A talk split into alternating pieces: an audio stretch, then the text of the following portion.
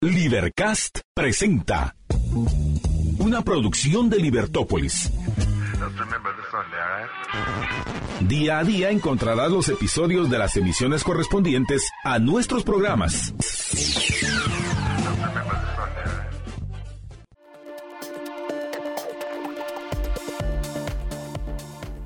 Muy buenos días a todos. Excelente miércoles. Hoy miércoles eh, 31 de enero del 2024, el último miércoles del mes. Y ya qué rápido está pasando el tiempo. Y, ¿Verdad? Y buenos días a Franco. Bueno, muy buenos días Eduardo y muy buenos días ahí a, a todos quienes nos escuchan desde diversas partes del país porque estamos tanto en la 102.1 FM como en, eh, en todas las redes sociales, ¿verdad? Que nos pueden buscar ahí Libertópolis y estamos siempre en streaming. Así que nada, muy contento de estar acá día miércoles, mitad de semana. El, el otro día no pude estar ahí por si me extrañaron. Pero lo que sin duda no van a extrañar porque siempre se los traemos es la actualidad política y la actualidad en general de, de Guatemala, ¿verdad, Estuardo? Entonces tenemos eh, varias noticias muy interesantes. Eh, sí, vamos a iniciar con el diario Prensa Libre que ha titulado para hoy, que ha titulado para hoy, empresas pagan hasta 500 mil de extorsiones. Encuesta revela que delitos se incrementan en los últimos dos gobiernos. Gremial de Alimentos dice que 90% de sus miembros es afectada. Un informe presentado por el Centro de Investigaciones Estudios Nacionales eh, 100 reveló que durante los gobiernos de Jimmy Morales y Alejandro Yamatei aumentó el número de extorsiones. Los datos fueron cotejados con la Cámara de Alimentos y Bebidas CGAB, la cual indicó que empresas asociadas no lo pagan. En el último año del mandato de Morales, en 2019, se interpusieron 14.714 denuncias en la Policía Nacional Civil, mientras que en el último de la gestión de Yamatei fueron de 18.096. Luis Mazariegos, director de la CGAB, confirmó ese repunte de exacciones durante el año pasado. Los datos del CIEN coinciden al exponer que en el 2023 se recibían a diario 50 denuncias por este delito. Mazariegos puntualizó que la encuesta efectuada por la CGAB a más de 45 empresas dio como resultado que el 40% paga extorsión y que de estas el 75% es víctima del flagelo desde hace tres años, mientras que el resto hace más de siete. Un estudio refiere que el 75% de las empresas pagaban hasta 100 mil de exacción al año, el 25% entre 101 mil y 500 mil. Asimismo, el 50% de los encuestados considera que las extorsiones aumentaron en un 10% en el 2022, en especial en la región metropolitana y el sur del país. En 2023 las cifras fueron similares. Mazariegos precisa que el mayor número de casos se reporta son los 17 municipios del departamento de Guatemala, dato con el cual concuerda el 100. Además de Guatemala y Escuintla y Zacatepeques, se dan dos de cada tres extorsiones del país. Mazariegos dice que en el caso de alimentos y bebidas las extorsiones se dan según el área geográfica por la cual se desplazan los colaboradores de las empresas. Todo eso depende para que las empresas pequeñas, medianas o grandes paguen entre 5 mil y 10 mil por poder operar, añadió. A lo anterior se suman cuotas diarias de derecho de paso que oscilan entre 100 y 500 para ingresar y distribuir el producto. Si no se paga, atentan contra los empleados, afirma Mazariegos. Otra modalidad de extorsión son las denominadas corporativas o cuotas pagadas por empresas a nivel de rutas. Las empresas extorsionadas representan el 90% en áreas de alta o muy alta incidencia criminal, también llamadas naranjas o rojas. En el 2023 hubo repunte importante, atentaron contra la vida de los colaboradores. Esto lo convierte en un crimen de grandes proporciones en Guatemala, remarcó. Derecho de paso. Una, investiga un investigador de la PNC dice que una empresa grande paga alrededor de 50 mil cada 15 días a los ranfleros o líderes de las pandillas Barrio 18 y Vara Salvatrucha por extorsión. Agrega que hay compañías que pagan 8 mil por cada camión repartidor para evitar que sus empleados sean atacados. Por esta, pero esa no es la única cuota que deben cancelar los empresarios. Los pilotos de los camiones deben hacer efectivo el pago de 100 quetzales a cada clica de la pandilla antes de iniciar a repartir el producto de las tiendas de conveniencia en algunas zonas o colonias. No hacerlo muchas veces es seguido de un ataque armado que, se puede, que puede cobrar la vida de un trabajador, subraya. El investigador indica que ese dinero es una cuota adicional y derecho de paso.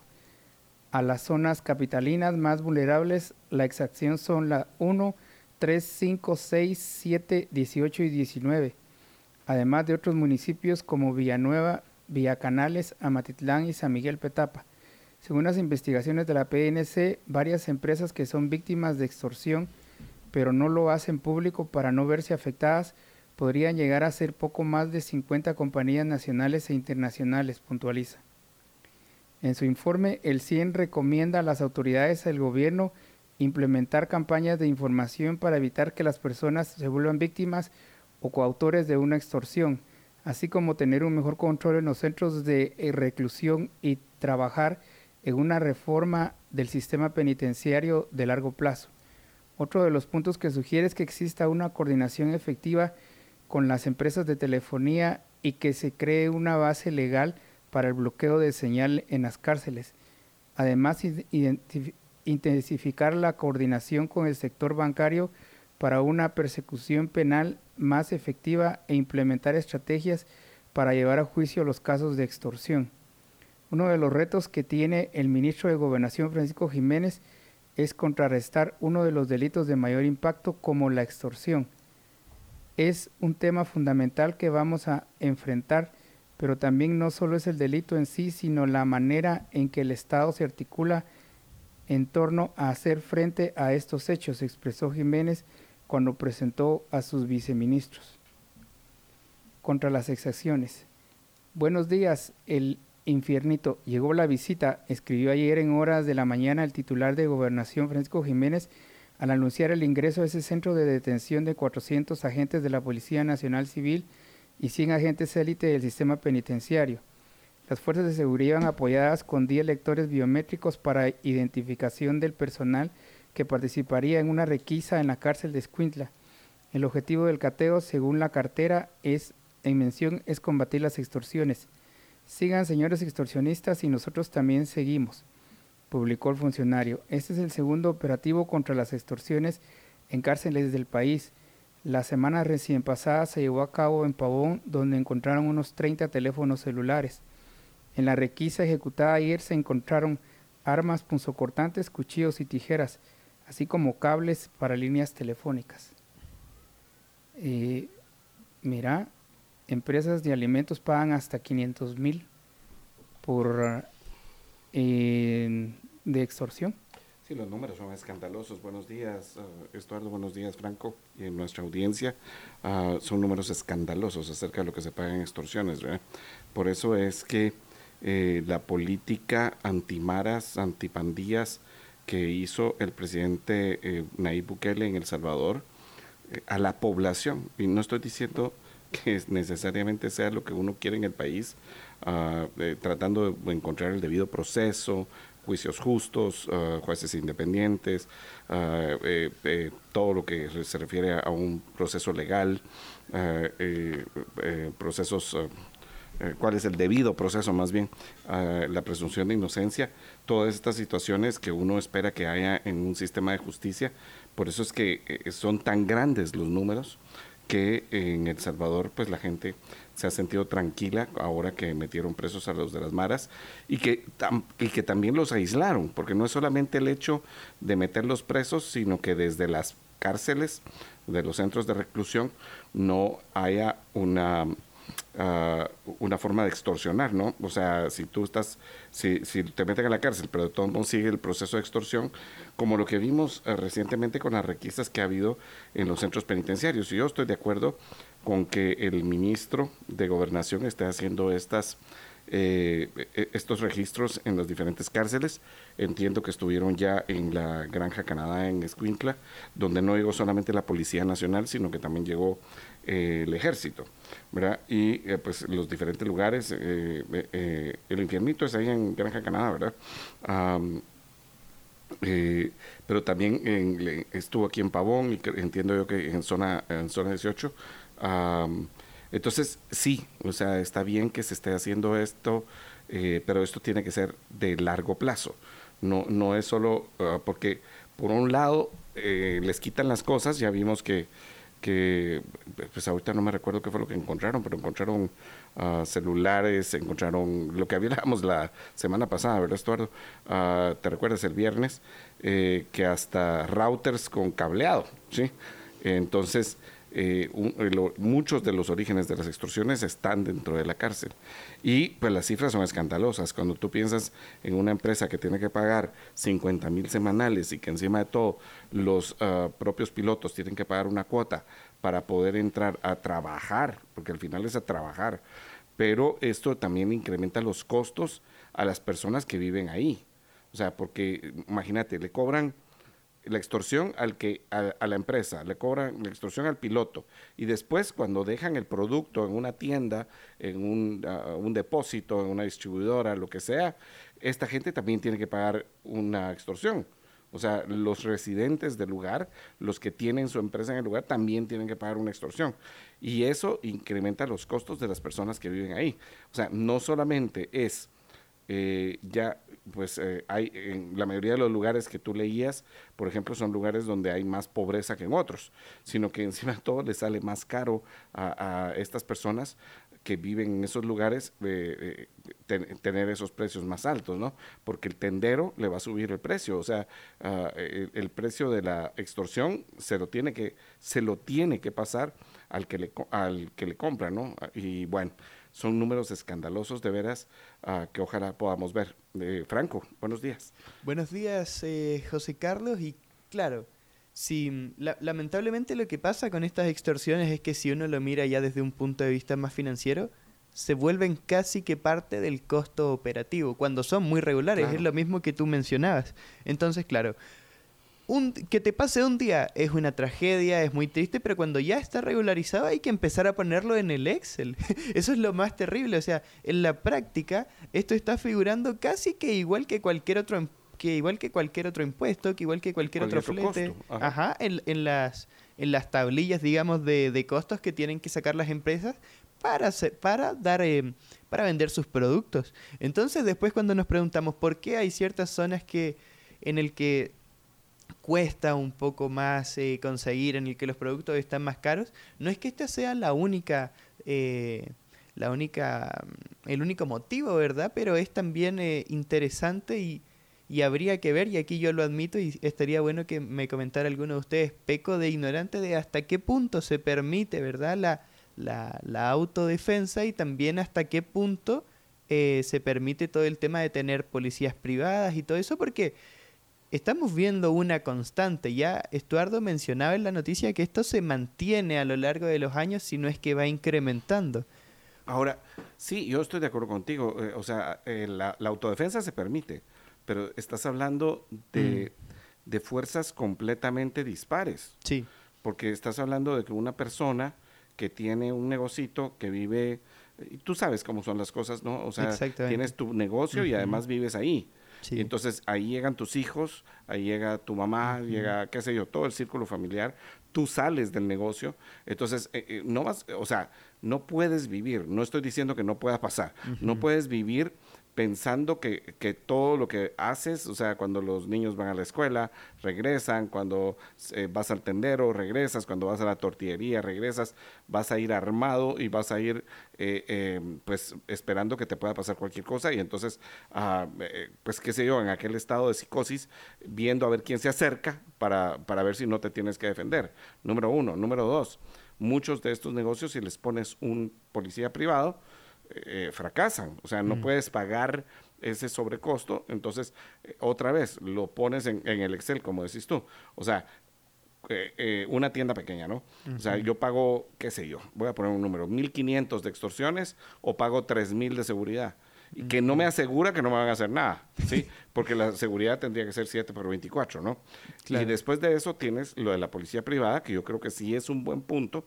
Y creo que podemos ver si invitamos al juez Ricardo Rojas, que, que hace algún mm, tiempo... Excelente. Eh, hace un tiempo hablaba acerca de cómo, por ejemplo, en algún sector donde hay tanta policía privada, en lugar de solamente proteger al negocio por el cual está siendo contratado, la policía privada lo que hace es cubrir zonas, o sea, geográficas, y no me refiero a la zona 10, a la zona 18, no, me refiero, por ejemplo, que en lugar, que si en una cuadra tú ya te diste cuenta que hay 3, 4, 5 policías privados, porque eso es lo que sucede aquí en Guatemala, entonces en lugar de tener una policía de, privada para cada local, tú tengas una policía privada que cubre la calle entera.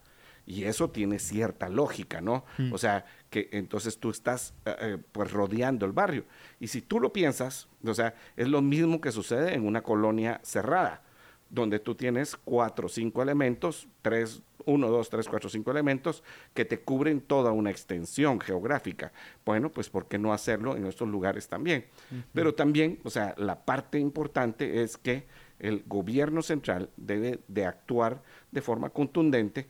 Y, ayer el ministro Jiménez, uh, pues en una noticia que no muy se entendió, eh, la Policía Nacional Civil le decía, mire, ¿sabe qué? Estos son los resultados de hoy, ministro. Eh, no sé a qué se refería exactamente porque la foto no da, solo, solo se mira a un hombre capturado con, con las eh, esposas enchachado, como decimos aquí en Guatemala, ¿sí? no sé si sabías ese término, Franco, y, va enchachado y, y, lo van escoltando y dice, estos son los resultados, ministro. Bueno, en Guatemala, ya desde el gobierno anterior, el, el promedio de gente que es capturada está por arriba de 50 personas diarias, lo cual es un montón, ¿sí? Sí. Sí. Sí, es mucho. Es un montón, 50 personas, o sea, 50 personas que tienen que ir al reclusorio, ¿sí? si tú lo multiplicas 50 por 300, digamos, porque digamos que el sábado y domingo, o, sea, no, no, no funciona igual la cosa. O sea, ya sabes que los asaltantes y los extorsionistas hasta dicen, ¿verdad? Voy a ir a trabajar. O sea, estos, son, estos son esos colmos que hay en, las, en las sociedades donde, donde hay cierta distorsión, ¿no? Entonces, va, si multiplicas 50 por 300, son 150 o 15 mil. Vamos a ver. Uh, 15 eh, perdón, 300 ah, por 50, 15 eh, y tres ceros, 15 mil, 15 mil personas. Y en la capacidad de los reclusorios en Guatemala está eh, por debajo de los 20 mil. O sea, tendrías que crear cárceles nuevas todos los años. Eso es imposible. O sea, no, no, no te daría la, la, la capacidad. Entonces, lo que tienes que encontrar es la raíz y eh, que haya certeza de castigo. Ah, bueno, y 50 diarios que tienen que ir a tribunales a recibir primera declaración. Entonces ahí es donde te das cuenta que el sistema no funciona porque los capturan y salen. Pero por cierto, no sé si se dieron cuenta de ese tweet ah, donde aparece eh, pues que la Policía Nacional Civil está dando al... Y, se lo vamos a mandar a, Juan Carlos para que lo ponga, eh, pero está eh, eh está la Policía Nacional Civil dándole eh, seguimiento al, a, um, a, esto que les estaba contando, ah, pero en una de esas, eh, en el Twitter o el ex, ¿verdad? Como le conocemos, fíjense ustedes que adivinen a quién le está reportando y se lo, se lo voy a mandar a, a Juan Carlos para que nos lo, para que lo ponga. Ah, le está reportando al secretario Mallorcas. O sea, eh, pone, ya sabes, pones arroba mingo y pone arroba sec Mayorgas. O sea, ¿y por qué? ¿Y por qué la Policía Nacional Civil uh, al, secretario Mallorcas? O sea, no tiene ninguna lógica. O sea, eh, ¿a quién se le debe? ¿Por qué está haciendo eso? a, mí, me pareció extremo. Porque no, no, no tiene por qué salir eso. aquí está, mira. Dice PNC Guatemala, replying to eh, arroba F Jiménez Mingov and eh, arroba Sec Mallorcas. O sea, ¿y por qué? ¿Sí? O sea, no tiene ninguna lógica. Y se lo voy a pasar a, a, Juan Carlos para que ustedes lo puedan ver, que ustedes lo puedan verificar. Eh, no, es, una, es una barbaridad pensar que lo está haciendo eh, para esto. Bueno, pero eso es lo que tenemos. Eh, sí, se necesita un combate frontal a las extorsiones. Ah, es parte de las cosas que deberíamos tener como respuesta en poco tiempo y que es lo que hace a muchos guatemaltecos añorar a una dictadura como la de Nayib Bukele, ¿no? Eh, sí, también la alianza oficialista se reparte comisiones. Diputados no definen quiénes deben dirigir las salas de finanzas, economía, ambiente y legislación. La alianza oficialista aprobó ayer en la sesión plenaria con 105 votos la distribución de 34 de las 38 comisiones de trabajo, aunque los legisladores no lograron acuerdos para repartir entre las bancadas las salas de legislación y puntos constitucionales, finanzas, economía y ambiente. El diputado independiente Raúl Barrera justificó en el Pleno que la ley orgánica del Congreso no establece que todas las comisiones de trabajo deben ser designadas en una misma sesión. Expuso que en uno de los artículos de reglamento para el funcionamiento de las comisiones de trabajo se indica que pueden quedar aprobadas durante enero o febrero de cada año. No se llegó a acuerdos en estas cuatro y lo vamos a conocer en las siguientes sesiones refirió el presidente del Congreso, Neri Ramos, quien agregó que se distribuirán entre los demás bloques quizá la próxima semana. Las salas que están pendientes de asignar tendrán que ser distribuidas entre las bancadas Vamos, Unidad Nacional de la Esperanza, Cabal y Viva, con valores, y Visión con valores que tienen el mayor número de diputados representados en el legislativo. El acuerdo aprobado ayer por los legisladores detalla Vamos tendrá a su cargo ocho comisiones, entre estas la de la mujer, integración regional y asuntos sobre discapacidad. La UNE dirigirá siete y le correspondieron, entre otras, vivienda, asuntos electorales, derechos humanos, apoyo técnico, mientras que a Cabal le asignaron agricultura, educación, seguridad alimentaria y turismo. Viva presidirá comunicaciones y salud y Valor liderará Cultura y Pequeña y Mediana Empresa, a los 10 bloques restantes se les asignó una comisión a cada uno. Los diputados tienen la obligación de formar parte y trabajar como mínimo en dos de las comisiones ordinarias y un máximo de cuatro. Estas salas son las encargadas de emitir dictámenes e informes. En la sesión de mañana, el Pleno deberá, debe aprobar un acuerdo que establezca qué diputados de cada bancada presidirán las 34 comisiones de trabajo.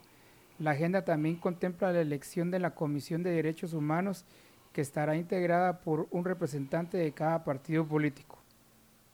Horas de la sesión, antes de la sesión, la Corte de Constitucionalidad emitió un amparo a favor del partido Vamos, que cuestionó la legalidad del movimiento Semilla.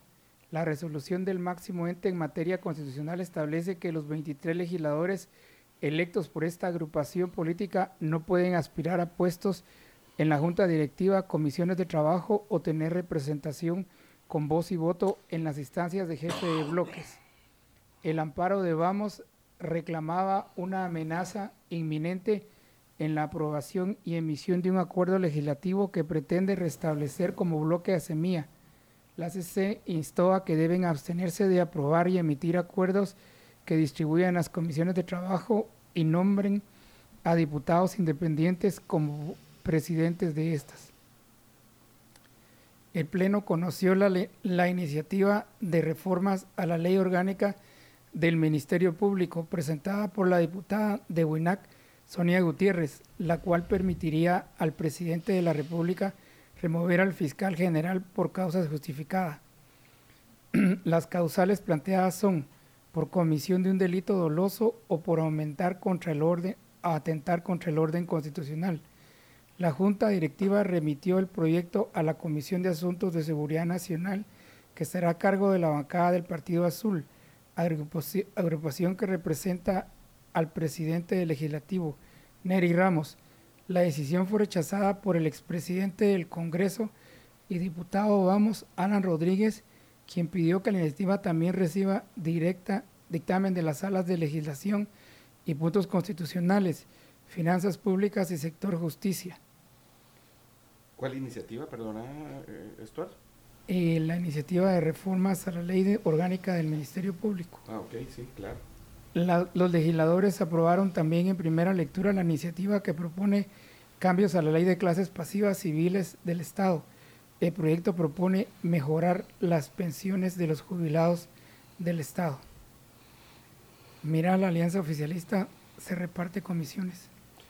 Bueno, sí, eh, esta es una, una forma de decirlo, ¿verdad? Esto que, o sea, que la alianza oficialista se reparta comisiones, obviamente los que los que tienen el control, pues eh, se reparten las mejores comisiones.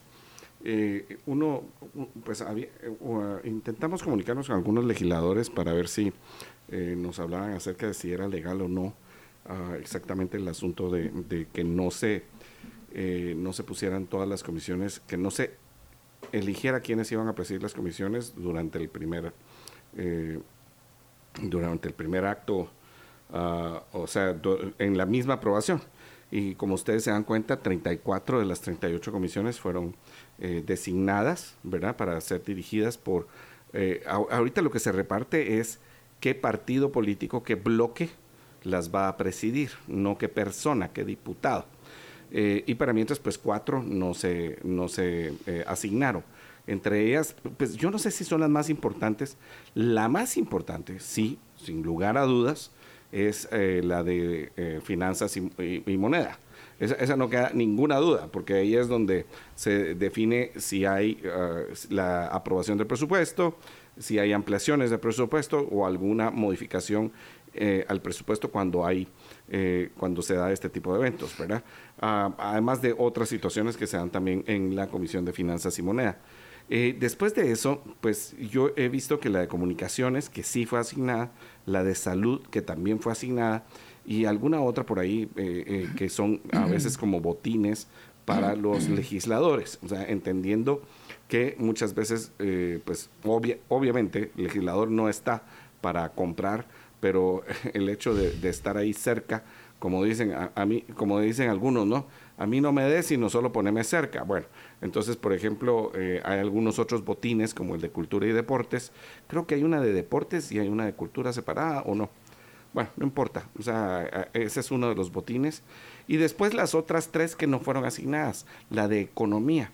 Eh, y, economía y comercio exterior. Eh, está también la de la de...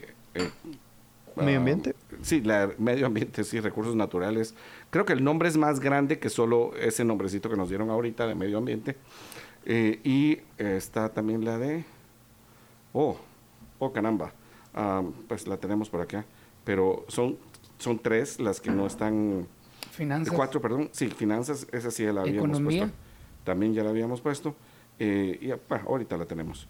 El... Ah, eh, y, bueno. Y puntos constitucionales. Ah, sí, esas son muy importantes. Miren, pues, aunque puntos constitucionales no tiene una, eh, no tiene un, paquete de dinero, lo que sí sabemos es cuáles son las que, o sea, que, por qué razón no fueron asignadas. Eso es lo que hay que entender. La de finanzas ya entendimos por qué, porque ahí está el presupuesto. La de economía me parece interesante, porque la de economía no necesariamente tiene plata, pero este año que se está proponiendo que haya una ley de competencia, parece interesante que no se haya asignado quién la va a dirigir. O sea, pareciera ser que todavía está esa disputa porque el que la preside, y este es un asunto complicado, eh, no solamente en el Congreso de Guatemala, sino en muchos congresos, está eh, eh, quien preside la comisión de alguna manera empuja qué dictámenes puede haber y qué dictámenes no va a haber. Entonces, sí, o sea, la economía es entendiendo que hay un una interés muy importante de, eh, de aprobar la ley de competencia. Esto, ah, si usted piensa, yo le voy a recordar que nosotros tuvimos un programa a fin de año que hablamos acerca de la ley de competencias. Ah, uno de estos, uh, mañana les prometo que vamos a tener el link para ponerlo en el chat, en, los, eh, en el chat de ah, tanto de YouTube como de Facebook, pero eh, se habló específicamente de la ley de competencia, así como esto puede arruinar el mercado y la competencia. En realidad funciona al revés. Y la otra es la de los puntos, legislación y puntos constitucionales, que también me parece importante porque, o sea, el Partido Movimiento Semilla en su programa de gobierno, pues habla, a, pues, no habla, sino que eh, propone una revisión constitucional a varios aspectos. Entonces, es interesante que lo que no se uh, designó ayer todavía es esa disputa que tiene el Partido uh, Movimiento Semilla. Eh, Franco.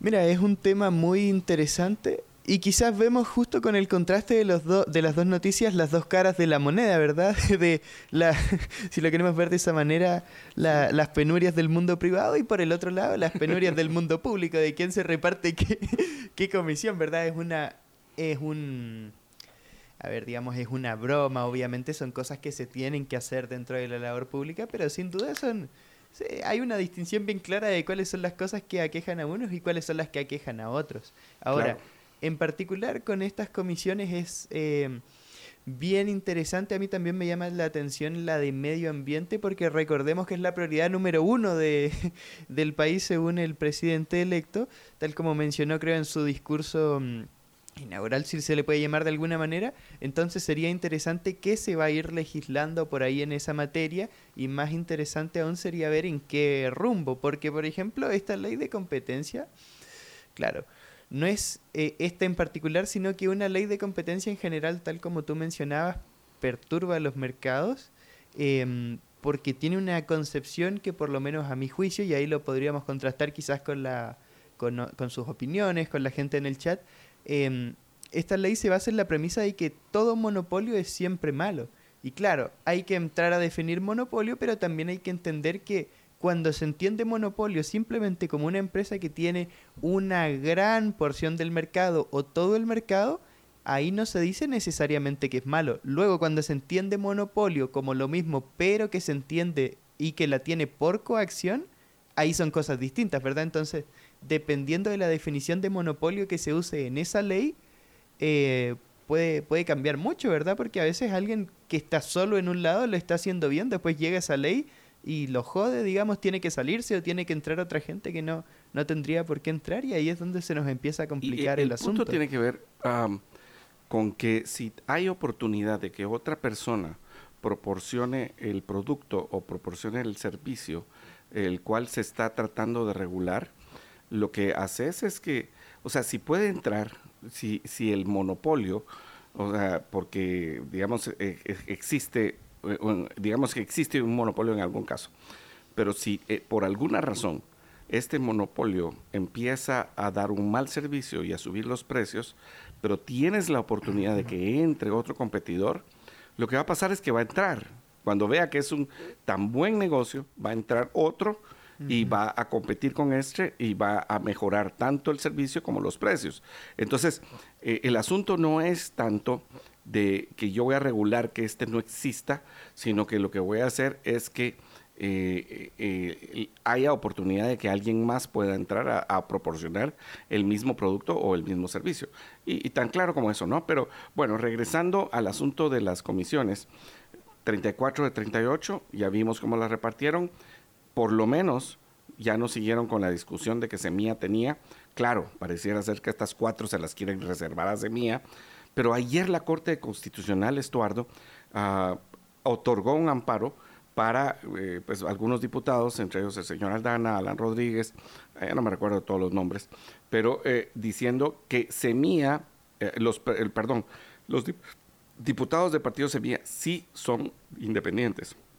Número uno. Y número dos, que no fueran a intentar hacer una, un decreto donde les quiten esa calidad de independientes, sino que esto es una ordenanza legal, judicial, y que no pueden cambiar ese estatus.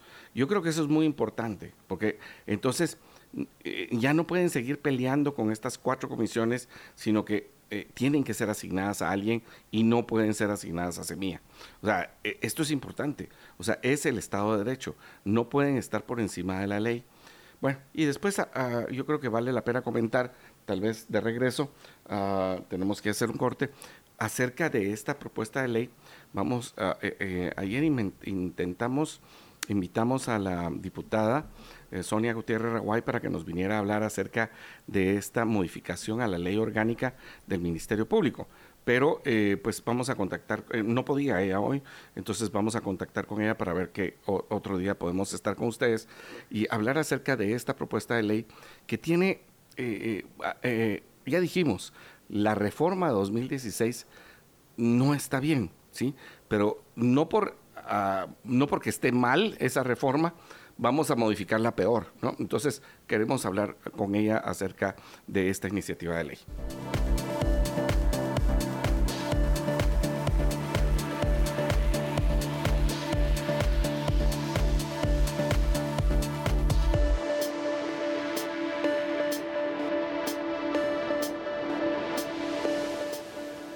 Bueno, país baja en índice sobre corrupción. Transparencia Internacional publicó ayer el índice de percepción de la corrupción IPC 2023, el cual destaca que la corrupción está prosperando en todo el mundo y que la mayoría de países lograron mínimos o nulos avances en combatir la corrupción en el sector público. El IPC clasifica 180 países y territorios según las percepciones que estos tienen sobre el nivel de corrupción en el sector público y para eso emplean una escala de cero muy corrupto a 100 muy baja corrupción.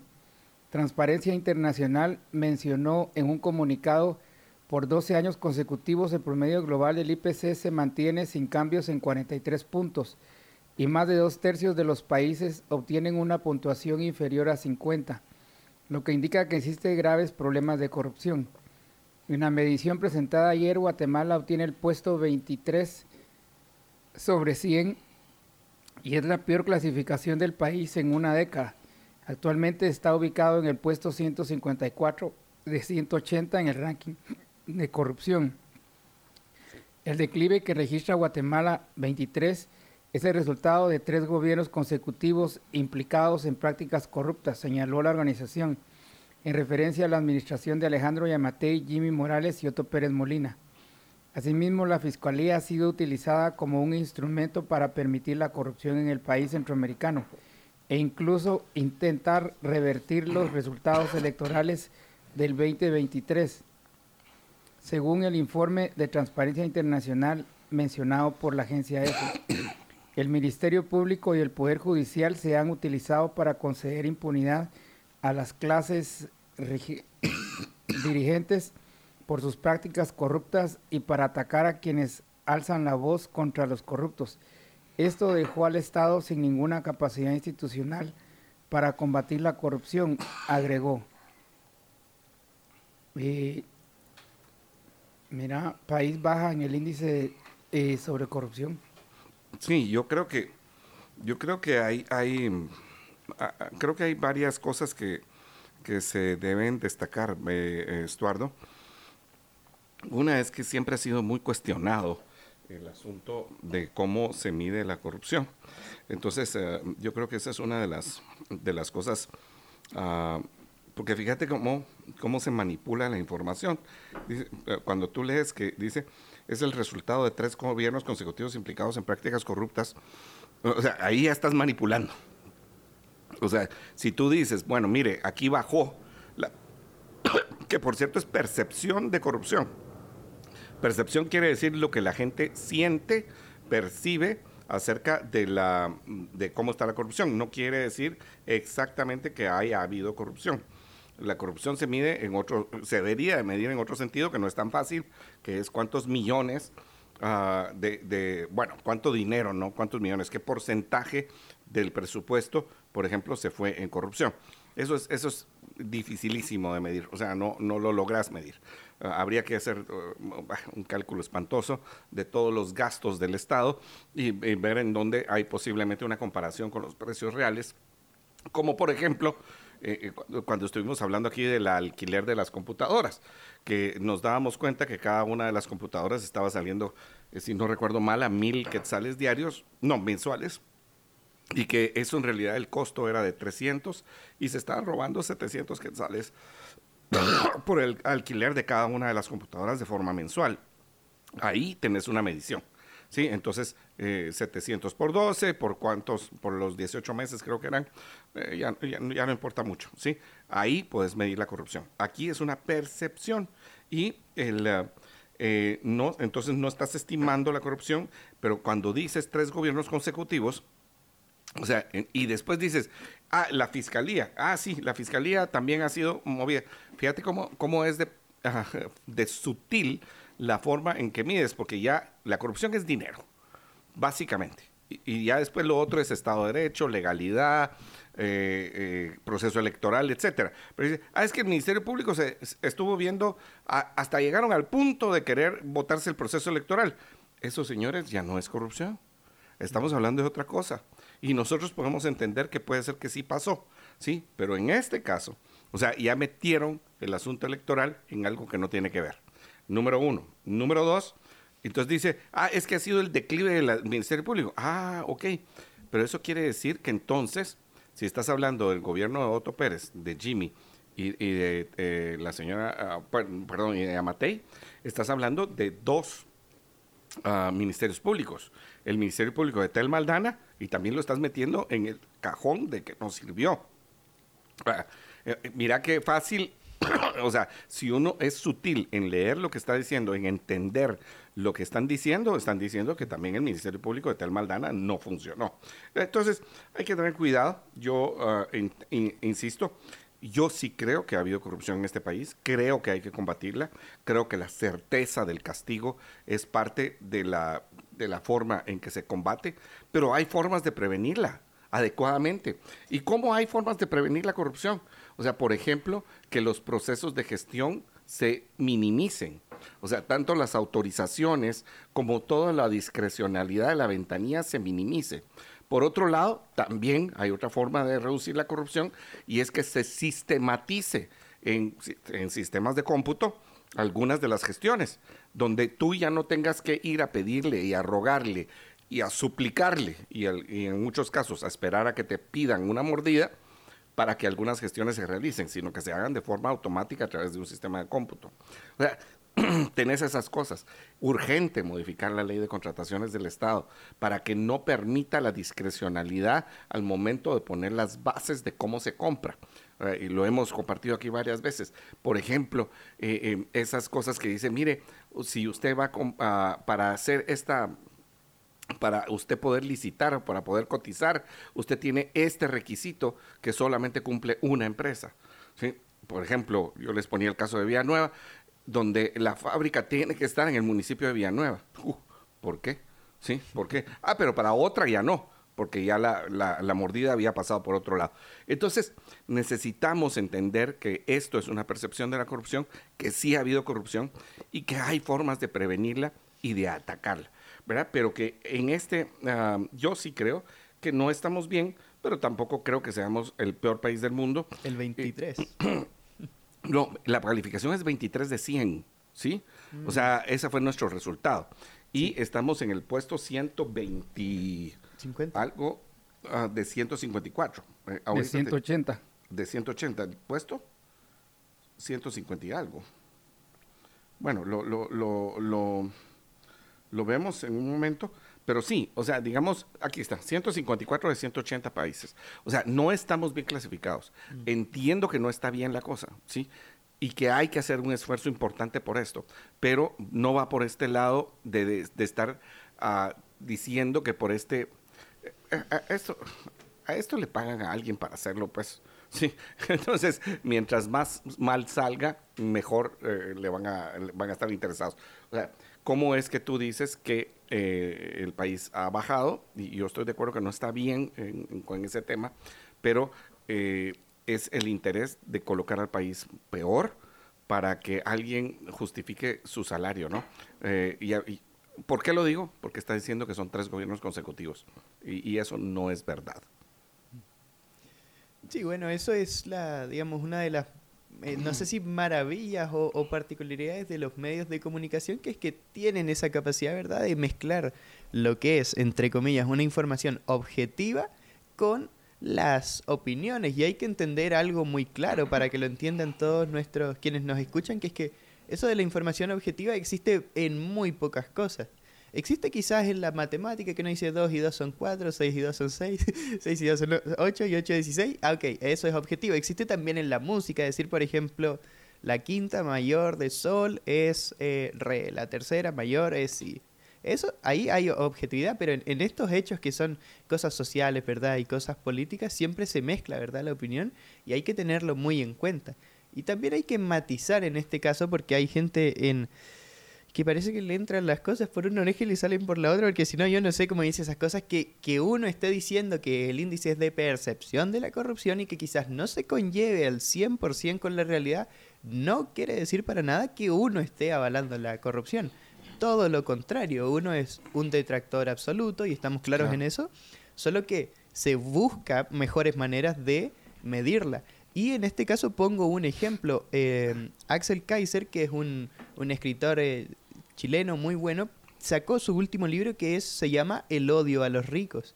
Y en El odio a los ricos, que no sé si está acá en librerías, pero yo creo que se puede encontrar el PDF en internet de una manera muy fácil, hay unos estudios que están muy interesantes y también están estos estudios que se llaman de... No, no me recuerdo cuál es la palabra, no sé si es... Eh, mire, en resumen, que es dinero que no, no está sobregastado, sino que simplemente se saca del presupuesto y en Latinoamérica ronda el 50%. Eso quizás es una mejor manera de medir la corrupción. Yo... Explícanos eso otra vez. Ok, va. En este que libro... se saca del presupuesto. O sea, no, quizás yo, yo lo planteé mal. Digamos, dinero que está presupuestado para algo, pero entre comillas desaparece, que como que no se sabe. Creo que, creo que el término es de desvanecimiento de capital público, una cosa así es, pero en resumen es básicamente dinero que se roba, no dinero que se, que se compra, digamos, cosas a, precio sobre mercado, sino directamente dinero que se roba. Y si no... La famosa hecha, o sea, ¿tú, sabes el chiste ese de, de el fulano que, o sea, que son tres presidentes, ¿no? Y que le dice Uh, uno al otro, ¿verdad? Eh, es, es, una historia falsa, ¿no? Pero que van a Japón y, miran una carretera, una supercarretera, y le, dicen, mire, le enseñan al... No pretendo molestar a nadie, solo es un chiste, ¿sí? Y le dicen al mexicano, ¿sí? Y, y al guatemalteco, mira, la carretera, ¿sí? ¿Sí? 95% costó, ¿sí? Y 5% y se hace para la billetera, ¿no? Se toca la billetera. Entonces después se, va, se van a México y miran una carretera que no está en las mismas condiciones, no es una supercarretera, eh, se acerca un tren Maya. No, no, no, perdón, eso es otra cosa. eso es otra cosa. Solo queriendo ponerle picante y guacamole a los tacos. Bueno, ojalá que no nos haya oído María Dolores. Bueno, pero sí, sí. Entonces el asunto es que le dice, mira, sí, mira la carretera, ¿verdad? Y sí, sí, dicen, ¿verdad? Los dos. Y entonces uh, dice, ¿verdad? Eh, pues... Eh, eh, 80% para la carretera y 20% para, para la, bolsa, ¿no? Para el hijo de AMLO.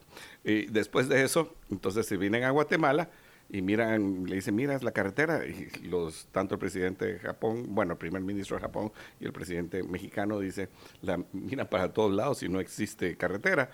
Entonces le dice, 100% para la bolsa.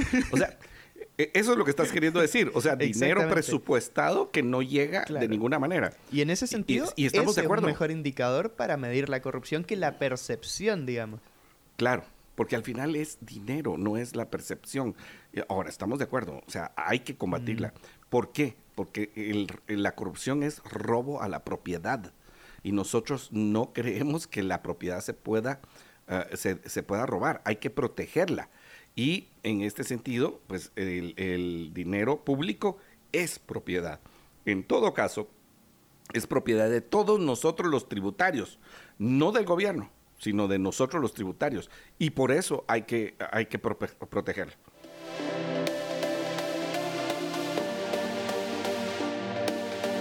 Tenemos una entrevista a las 7 y 10 de la mañana con el diputado Cristian Álvarez para hablar acerca de lo que ha pasado en el en el Congreso de la República en las últimas horas, que eh, pues todos los días nos da, nos da noticia. Vamos a platicar con él un poco acerca de eh, cómo quedaron las comisiones de postulación y por qué no se eligieron esas otras cuatro comisiones, a, a, quién, le asignaban las cuatro comisiones, el interés que ha habido de parte del Congreso de emitir un decreto para ya no, que ya no sean independientes los diputados del movimiento Semilla y por el otro lado también acerca de las iniciativas nuevas que están eh, pasando. Ayer, entre otras, pues lo que sí aprobaron fue una eh, pues, eh, una exoneración de impuestos a la Fundación Ayúdame a Vivir o Ayubi en cuanto a la exención del pago de impuestos y derechos arancelarios a, la importación de bienes materiales, equipos tecnológicos, siempre y cuando ah, tenga que ver con la ayuda ah, que, y, proyección social que dan los programas de esa institución. Eh, lo cual pues suena muy noble. Yo quisiera que, que, los impuestos bajaran de forma en que los guatemaltecos pudiéramos eh, pues utilizar esos recursos para seguir produciendo, ¿no? Eh, que creo que es una parte importante. Pero bueno, eh, em, eh, tienes ahí otra que yo creo que es importantísima, porque esto sí puede afectar su bolsa en el corto plazo, Estuardo. El MINFIN prepara solicitud de más recursos.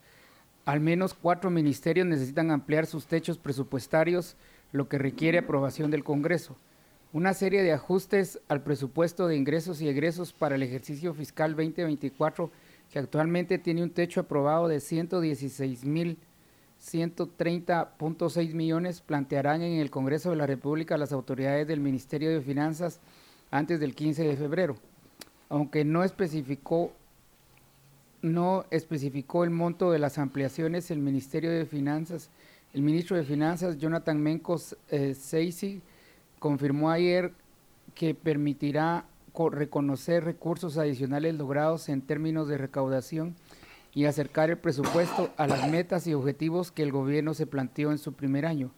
Durante la presentación del informe rendición de cuentas, el jefe de la Superintendencia de Administración Tributaria, Marco Livio Díaz Reyes, confirmó que la recaudación durante el ejercicio fiscal 2023 fue de 95.027.2 millones, para una ejecución del 110 equivalente a 9 mil millones sobre la meta de 85 mil millones, con lo que se alcanzó una carga tributaria del 12% del Producto Interno Bruto. A decir del ministro, esto significa recursos adicionales para educación, salud, gobernación y mantenimiento de carreteras y caminos.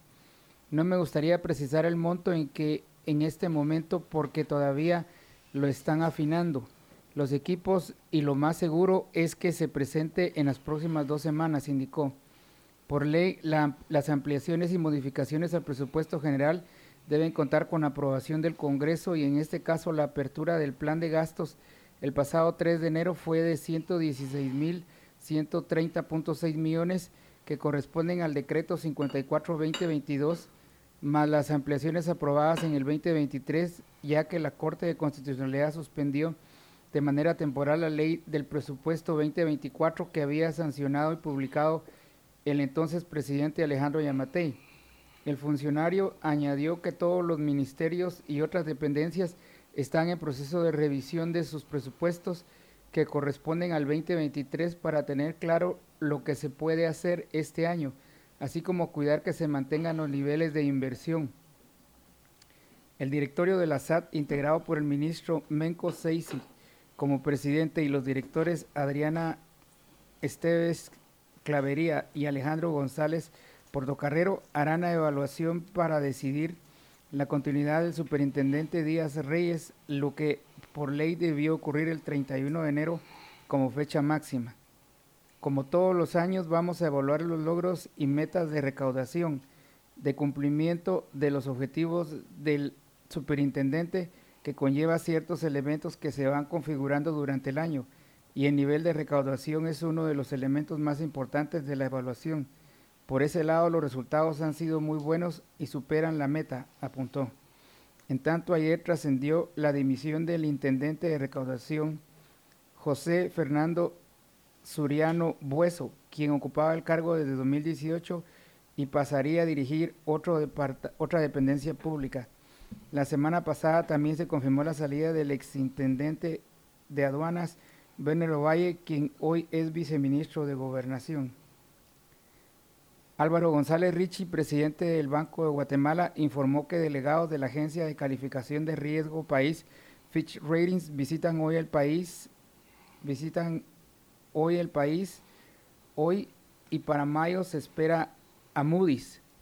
Explicó que la visita de Fitch tiene como propósito conocer de primera mano cómo cerró la economía en 2023 y cuáles son las expectativas para 2024. Las principales variables que se analizan son el crecimiento económico, el comercio exterior, la inversión, remesas familiares, gasto público e ingresos fiscales y la cuenta corriente de la balanza de pagos, entre otros. También analizan desempeño de las políticas monetarias y fiscales en 2023 y su evolución prevista para el 2024. Eh, mira, en MinFin prepara solicitud para más recursos. ¿Por qué, ¿Por qué sospechábamos que esto iba a pasar ya? ¿Por qué sospechábamos que esto era de las primeras cosas que iba a hacer el ministro Jonathan Mencos? Eh, por cierto, pues habla, eh, dice, ah, la nota empieza con cuatro ministerios o, o solo tres, eh, Estuardo? Porque son cuatro los que después detallas. Dice salud, educación, el Ministerio de Comunicaciones para carreteras e infraestructura y también habla de gobernación. O sea, cuatro ministerios quieren solicitar más dinero. Eh, la pregunta es, quieren solicitar más dinero y usted se va a dejar. Ese es el punto, ¿no? O sea, porque el que la tiene que pagar somos nosotros, nosotros los tributarios. o sea, ni, siquiera han empezado, ni siquiera han visto cuánta plata realmente tienen y ya quieren solicitar incremento de presupuesto. Y yo estaría de acuerdo, eh, Franco, bueno, no estaría de acuerdo.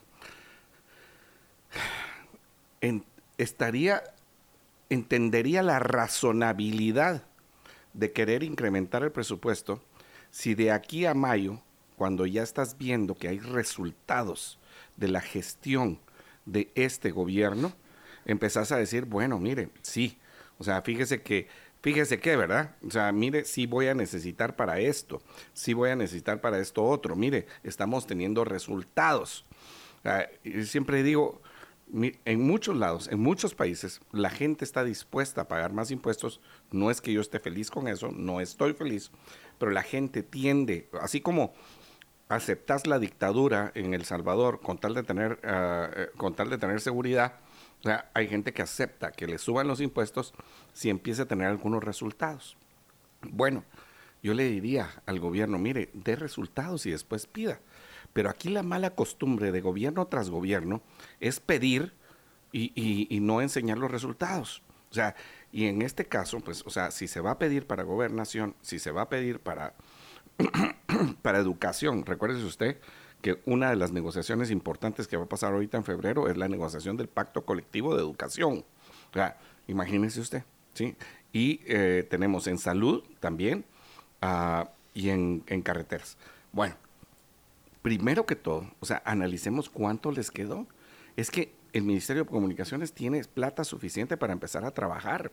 Sí, el Ministerio de Salud también tiene plata suficiente.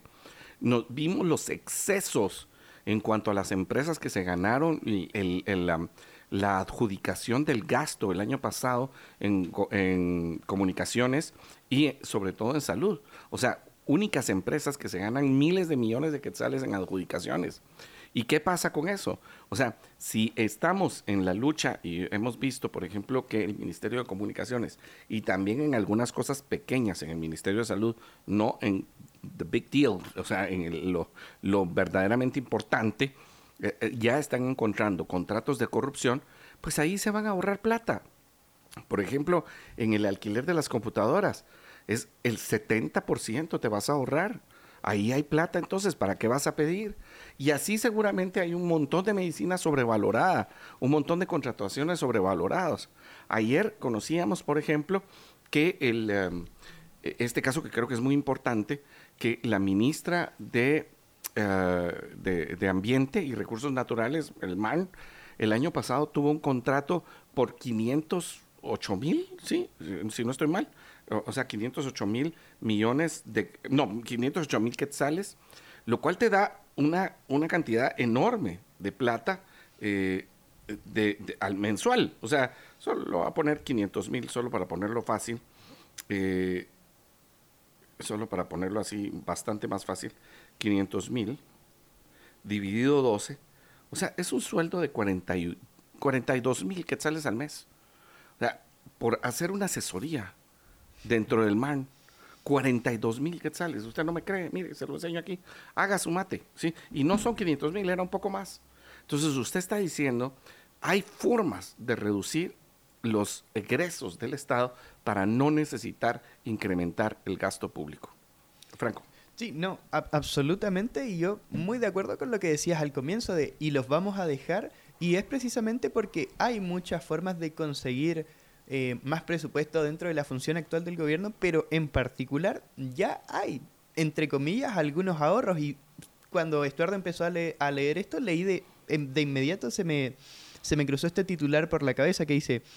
Eh, Segueplan ordena a, delegados no avalar ninguna readecuación presupuestaria de las CODODES. Entonces, cocodes, codedes. CODEDES, perdón, exactamente. Entonces, solo el, el encabezado dice, ante la posibilidad de denuncias penales, la Secretaría General de Planificación de, la, presidencia, cambió la directriz que les había dado a los delegados que antes era no presentarse y ahora es votar en contra de la asignación de 600 millones de quetzales que se habían dado en el gobierno anterior para ciertas fundaciones para la gran cruzada nutricional eh, por la nutrición. Ah, no, Gran Cruzada Nacional por la Nutrición. Entonces ya tenemos este ahorro. En teoría, solamente faltaría que se, entre comillas, no sé si se puede hacer, pero que se quite ese presupuesto que se tenía de ahí, porque como sigue funcionando el presupuesto 2023, esto ya está estipulado, esto está acá. Claro.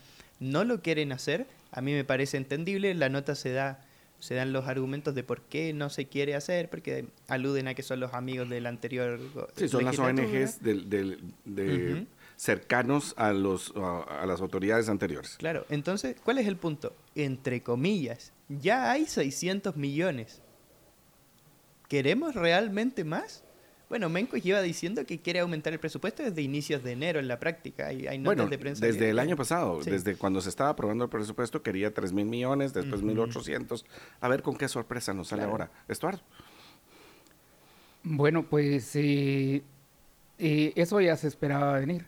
Ya lo veíamos, ¿ven? Ya lo veíamos venir y es porque eh, cuando eh, cuando Semilla fue electo empezaron a pedir dinero, Exacto. pero ellos mismos eh, hubo ampliación y ellos mismos no la aprobaron. Exacto, ¿verdad? porque eran, eran 7 mil millones más, más de 7 mil, de los 117 mil millones a 124 mil 800, eran más de 7 mil millones ah, por, por las colitas que hay ahí. Y, eh, pues parte de la idea fue que no aprobaron el... eh, bueno, sí aprobaron el presupuesto, ellos no votaron a favor de eso, pero después estuvo ese amparo provisional que eh, votó el, el presupuesto, ¿verdad? Sí, que dejó en suspenso el presupuesto aprobado para 2024 y dejó vigente el de 2023. Eh, bueno, ah, eh, estamos ah, así en notas cortas porque tenemos que ir a un corte y, y es, pues eh, solo, solo ah, haciendo notas cortas. Quiero recordarles siete noticias así rápidas. O sea, primero habíamos hablado acerca de que la exoneración a Ayubi. El presidente de la República ayer, en el día, ah, se, se, se hizo ah, una, perdón, una, aquí no fue el presidente de la República, sino el eh, secretario Alejandro Mayorkas de Seguridad de los Estados Unidos tuvo una reunión con el ministro de Gobernación, Francisco Jiménez, y discutieron sobre el trabajo conjunto en el tráfico de personas, narcotráfico y otros delitos. Hoy, más bien, en, en la madrugada, no sé exactamente si ayer o hoy, el, con, el Congreso de los Estados Unidos, la, the House, la Casa, la Cámara de Representantes, aprobó iniciar un proceso eh, político, o sea, un impeachment o, quitarle el antejuicio, si le podemos llamar en español, eh, al secretario mayor, que es qué casualidad, ¿no? Que aquí está haciendo estas cosas y allá le están quitando eh, e iniciando un proceso político para que se vaya al Senado. Ya se fue, ya lo aprobaron y se va al Senado. El presidente Bernardo Arevalo y la vicepresidente Karin Herrera tuvieron ayer eh, el saludo del año nuevo al cuerpo diplomático y la comunidad internacional destacó sí la pues que la colaboración con el gobierno eh, lo que habíamos hablado ya de Ayubi, la exoneración de impuestos. Una noticia que yo creo que es muy importante es que el Ministerio de, Salud emite una alerta epidemiológica por esta enfermedad neurológica aguda, que sí es Guillain-Barré y que hay que tomar medidas preventivas. Yo solamente les digo, si usted empieza a tener los síntomas, que es hormigueo en manos, pies, cara, o empieza a sentir falta de movilidad en sus miembros, eh, eh, eh, ah, o, sea, tanto en los brazos, manos como en las piernas, ah, y que además de esto, la otra prevención es hervir bien el agua, cocer bien el pollo, cocer bien la carne, cuidarse, lavarse las manos, cuidarse de no enfermarse, de, de, pues, o sea, seguir las medidas sanitarias normales que tenga cuidado porque esta es una enfermedad grave. Y si ya empieza con los síntomas, vaya a, asistir. Y bueno, y después eh, eh, la, esa de corrupción. Pero vamos a un corte porque ya tenemos la entrevista.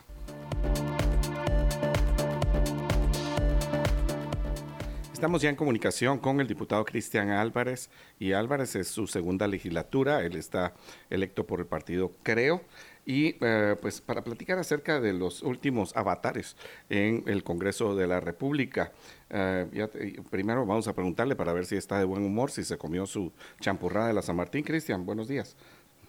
Hola, buenos días. Y la verdad es que no me he comido la champurrada, ah, pero lo que sí me puso de muy buen humor es ver ahí al fondo a Zapata, Zapeta.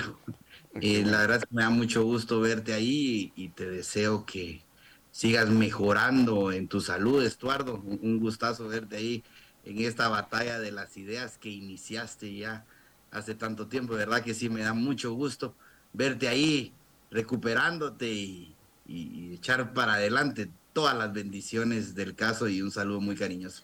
Gracias, eh, gracias Cristian. Eh, el, Ayer eh, no lograron em, cuatro comisiones. ¿Por qué no se lograron estas cuatro comisiones?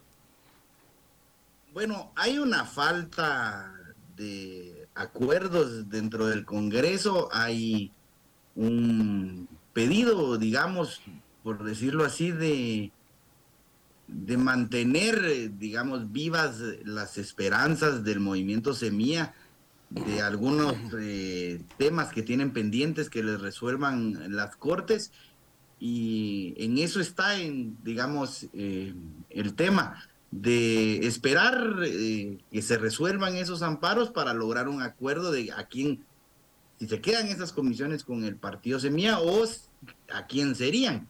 Ayer no había un acuerdo de a quién le deberían o quién se debería quedar con esas comisiones que entiendo tienen un nivel de importancia muy grande para el Ejecutivo, sobre todo finanzas y la Comisión de Educación. Entonces, eh, no se podía seguir atrasando el trabajo del resto de comisiones y se llegó al acuerdo que armáramos 34 comisiones, que ya estábamos, digamos, los grupos dentro del Congreso de acuerdo en esa distribución y para no atrasar más el tema, porque pues es parte importante del trabajo de uno ahí en el Congreso, se decidió que nos fuéramos por ese acuerdo y dejar pendiente esas cuatro. Eh, Cristian, ah, eh, uno de los diputados del Congreso de la República decía que era ilegal no hacerlo ah, todo en conjunto, sino que tener eh, este, esta aprobación parcial. Y bueno, pero lo que también resulta interesante es cuáles son las comisiones de trabajo que no fueron asignadas. Eh, y por supuesto que tiene mucha lógica, lo, discutimos aquí hace un buen rato, eh, la de finanzas, porque ahí es donde se modifica el presupuesto, ahí es donde está la plata, diría don Francisco, eh, ¿sí? ¿Dónde está la plata? sí, y, cómo se hace lo del presupuesto. Pero las otras ah, no son necesariamente las que más sentido tienen, pero tendrán que tener un sentido para el movimiento semilla o sea, eh, la de economía, la de puntos constitucionales y la de medio ambiente. O sea, es eh, muy interesante que en estas eh, comisiones todavía se pretende poderlas dirigir. Y, yo no sé, o sea, tal vez tú nos dices si la discusión dentro del Congreso esa es que la economía es por la ley de competencias, la de puntos constitucionales es por una posible reforma eh, constitucional y pues la de medio ambiente nos queda en duda, posiblemente porque sea una de las prioridades eh, del gobierno, del plan de gobierno del presidente eh, Arevalo. Bueno, el tema de la de lo que es legal no, José Carlos, qué enredado ha estado, ¿verdad? Y, sí. Y por supuesto hemos terminado, y creo que lo sano es terminar aceptando las resoluciones de la Corte de Constitucionalidad que van, digamos, mandando o diciendo qué es lo que dice la Constitución y, y que no por mucho que a veces a uno le toque hacer berrinche y patalear, y a veces les tocará a otros hacer el berrinche y patalear, pero la Corte ya es un árbitro y creo que ya hay que entenderlo más a la Corte de Constitucionalidad como un cuarto poder, o sea, es una parte, es un, es un poder, digamos, el poder ya no está dividido solo en tres, ahora ya aparece la Corte como un árbitro adicional en el juego del poder. Sí. Y entendiendo eso, eh, pues la legalidad o no de, de haber, digamos, nombrado solo 34 y no las 38 comisiones, eh, no le veo yo ilegalidad. Creo que el grupo, digamos, que está hoy haciendo oposición a estos temas, pues dice que es ilegal como parte de su estrategia.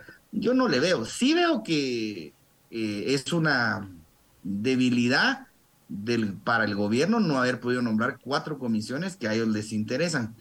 Veamos lo que tú dijiste, la economía para la ley de mm, para la ley de competencia no creo que vaya por ahí. José Carlos, porque incluso si tú te recuerdas la primera reunión, el presidente de un día, digamos, presidente por un día, eh, Samuel. Eh, por, al final por minutos, que es lo que dijo la Corte, ¿no? O sea, todo lo demás es ilegal. sí en, lo que él ostenta el poder en esa primera sesión de jefes de bloque, dice que va a nombrar una comisión para analizar la ley de competencia. Esa comisión lo que hace es sacar la ley de competencia de la Comisión de Economía y puede ser una comisión presidencial, puede ser reuniones dentro de jefes de bloque. Yo te digo que hay que entrarle a, esos análisis pros y contras, qué daño puede hacer esa ley de competencia, qué tanto eh, va a disminuir la competencia, porque muchos colegas dicen sí, ley de competencia para que haya más competencia. Y, y, si tú no tenés, digamos, claro el concepto de qué es lo que genera la competencia y cómo se genera y cómo se estorba la competencia, pues una ley de competencia cualquiera la aplaude, pues porque el nombre está muy bonito. Sí. entonces el análisis ahí sí tiene que ser profundo y te digo una cosa, rápido, porque sí he oído yo eh, que muchos diputados eh, de, digamos, eh, de todos los bloques sí están viendo ya la ley de competencia como algo que les va a lavar la cara, creerán ellos. También hay presiones de Europa y Estados Unidos porque se apruebe esta ley de competencia. Esa es una. La segunda, puntos constitucionales, más que estar ellos pensando en una reforma constitucional, que no lo niego, pero puede ser, lo que inmediatamente creo que les interesa más es reformar la ley del Ministerio Público. Y obviamente a donde debe caer una reforma a la ley del Ministerio Público es a la de puntos constitucionales. Medio ambiente, creo yo que les genera un poco de interés porque si tú lees la historia de las personas que están dentro del movimiento, dentro del partido Semilla, eh, y un poco el discurso de ellos es un poco antiminas, ¿verdad? Entonces probablemente quieren la comisión para hacer avanzar una agenda verde, si lo querés ver así entre comillas. Bueno, y sí había esta propuesta de parte del partido Movimiento Semilla en la legislatura anterior de hacer una postergación de todo lo minero durante eh, durante dos años, me recuerdo, ¿no? Sí, sí, sí. Eh, de que todas las licencias de los últimos ya no funcionen. Golpe durísimo. Durísimo para, la economía. Para el Estado de Derecho, ¿verdad? Para la... También. Esa largo plazo, esa confianza en invertir.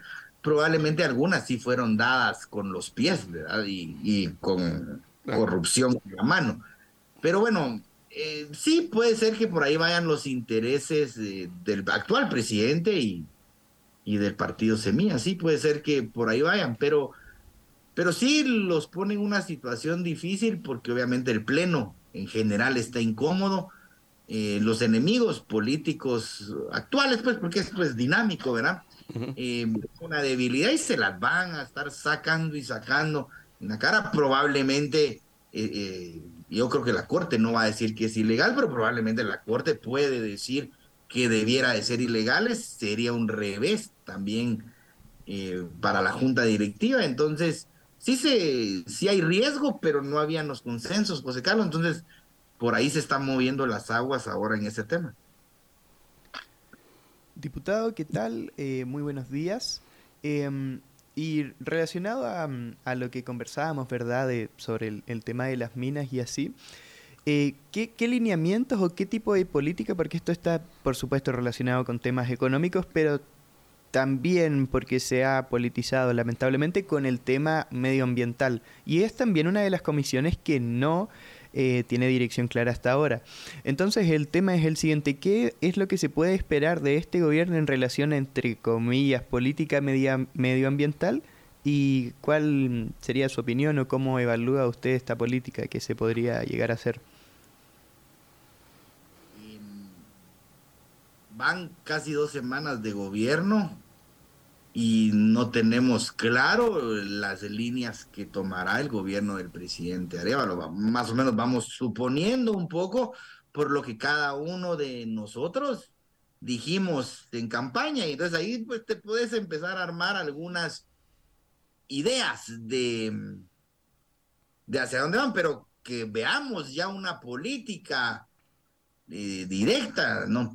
Yo lo que sí creo y, y a veces hay que tomarlo con una pizca de sales cuando aparece un gobierno que dice que va a defender el medio ambiente y esa defensa del medio ambiente a veces no, no termina agarrando el rumbo adecuado, sino que terminan haciendo políticas eh, como evitar por completo la extracción minera eh, o como prohibir el uso de recursos, atacar eh, ciertos cultivos o monocultivos que no les gustan. Y eso no genera per se mejoras para el medio ambiente, ¿verdad? Entonces, eh, hay que estar pendiente de qué, cuáles van a ser las acciones puntuales. Por el momento te digo, te pongo un ejemplo, hay mucha, mucha alegría en, en aprobar una ley de aguas. Entonces, como que algunos hablan de ese consenso de la ley de aguas, pero conforme empiezan a ver la ley, quién la quiere, quién no la quiere, que hay 23 leyes de agua en el Congreso, esa ilusión va desapareciendo porque se dan cuenta de que una ley de agua es igual para todo el país. Partes del país que se inundan, partes del país con ríos caudalosos, partes del país sin agua, partes del país pobladas, otras no pobladas. Y se empiezan a dar cuenta que eso de la ley del agua no es lo mismo, no es igual para todos. Entonces ya no es algo tan fácil de, de poner en papel. Entonces, te digo, no, no, no, no está claro cuál va a ser la línea.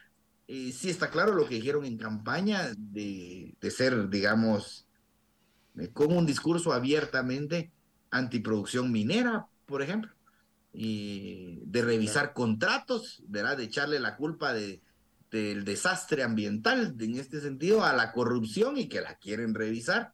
Y eso ya te empieza a plantear el miedo de no respetar los contratos. Buenos o malos, son contratos. Y cuando no los respetas, eh, eh, empiezan los golpes a, a, la estabilidad del país, ¿verdad? Claro, hay, eh, sobre todo porque algunos de esos contratos también tienen eh, consecuencias económicas para el país por no respetarlos, ¿verdad, Cristian? Y, sean buenos o malos. O sea, ahí el problema es que de inicio tú no debías haber permitido algunas situaciones y que habrá que revisar algunas otras, ¿verdad? Yo creo que uno de los consensos que medio hay es, eh, eh, es en, en, revisar lo de las regalías. Pero bueno, mira, ayer se da a conocer que la Corte de Constitucionalidad resuelve que diputados de semilla se mantienen como independientes. O sea, y, se da una orden muy clara, muy específica, diciendo, no se les va a ocurrir, déjame eh, ponerlo en otras palabras, eh, no, ah, no se les va a ocurrir eh, promulgar un decreto donde diga que ya no son independientes. O sea, son independientes por orden judicial y la Corte Constitucional ya lo dijo. Esa una que creo que es muy importante. Y, la otra que, también creo que es importante es lo que tú decías, o sea, eh, se empieza a discutir la, eh, reforma a la ley orgánica del Ministerio Público con la iniciativa de ley ah, de la diputada eh, Gutiérrez Raguay. y, bueno, que es de la legislación anterior, por eso también están ahí firmantes algunos compañeros de ella, de la de WINAC y de URNG, ah, con, con algunas, o sea, se quiere parchar sobre el parche en vez de regresar a lo que posiblemente estaba bien antes de la reforma de 2016, eh, tiene cosas tan inéditas como, mire, si hay 5 mil firmas, se puede despedir al, fiscal. Eh, o sea, estamos en medio de esta lucha de poder todavía, Cristian, que se está en este inicio de la décima legislatura.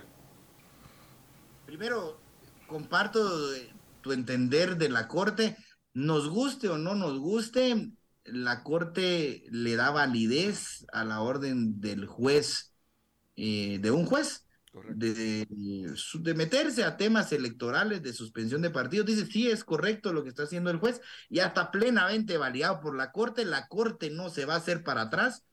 Eh, y entonces no hay forma, hoy por hoy, de entregarle alguna mm, digamos, alguna comisión o algún puesto en la junta directiva al partido Semilla, porque en palabras de la Corte de Constitucionalidad, que es quien interpreta la Constitución, una vez más, nos guste o no nos guste, creo que sí se vale, eh, José Carlos, sí se vale, amigos, hacer berrinche de que no estoy de acuerdo y, digamos, despotricar contra las autoridades judiciales como parte de la libertad de expresión, pero patalies o no, está dicho y creo que en ese entendido sí estamos en el Congreso de la República. Eso fue lo que rompió tener las 38 comisiones porque eh, no estábamos de acuerdo en violentar esa ley o esa norma que dejó muy clara la Corte de Constitucionalidad. Entonces ahí lo veo. Que incluye, eh, que incluye ah, participar con voz y voto en la instancia de jefes de bloque. Cristian, porque si no, o sea, si cualquier diputado puede llegar a la instancia de jefes de bloque eh, siendo independiente, pues también podrían llegar todos los, déjame decirle así, solo es un término, ah, pero tiene que ver un poco con cómo está estructurada la ley del, orgánica del, organismo legislativo, o sea, podrían llegar los 160 diputados a la instancia de jefes de bloque. O sea, si puede llegar el, independiente, pueden llegar los otros ah, que no son independientes. sí. sí, digamos a la instancia de jefes de bloque está normada para que sean jefes de bloque, bajo la lógica de que lo que queremos nosotros en Guatemala son partidos políticos. Si querés partidos políticos, tenés que respetar eh, su institucionalidad y respetarlos como tal. Pero esa instancia eh, invita eh, funcionarios y puede invitar a otras personas a que lleguen. Lo que sí no podemos, en teoría, es, o creo yo que es correcto, hacerlos votar. Pero si un bloque se te divide, digamos la UNE con 22, 29 diputados, se te divide en dos bloques, eh, pues el bloque oficial que llegue, que vote y todo, pero puedes invitar a la otra facción del bloque. Porque cuando tú no invitas a las facciones reales en el Congreso, lo que termina pasando es que en el Pleno eh, te cambian la agenda y, ya no avanzas y se te hace un relajo. La idea de jefes de bloque es definir una agenda. Entonces yo que represento, digamos, a la bancada de Creo que tengo tres diputados, yo más dos, o dos más yo, eh, no tiene sentido que agenden todo lo que yo diga, porque solo tengo tres votos.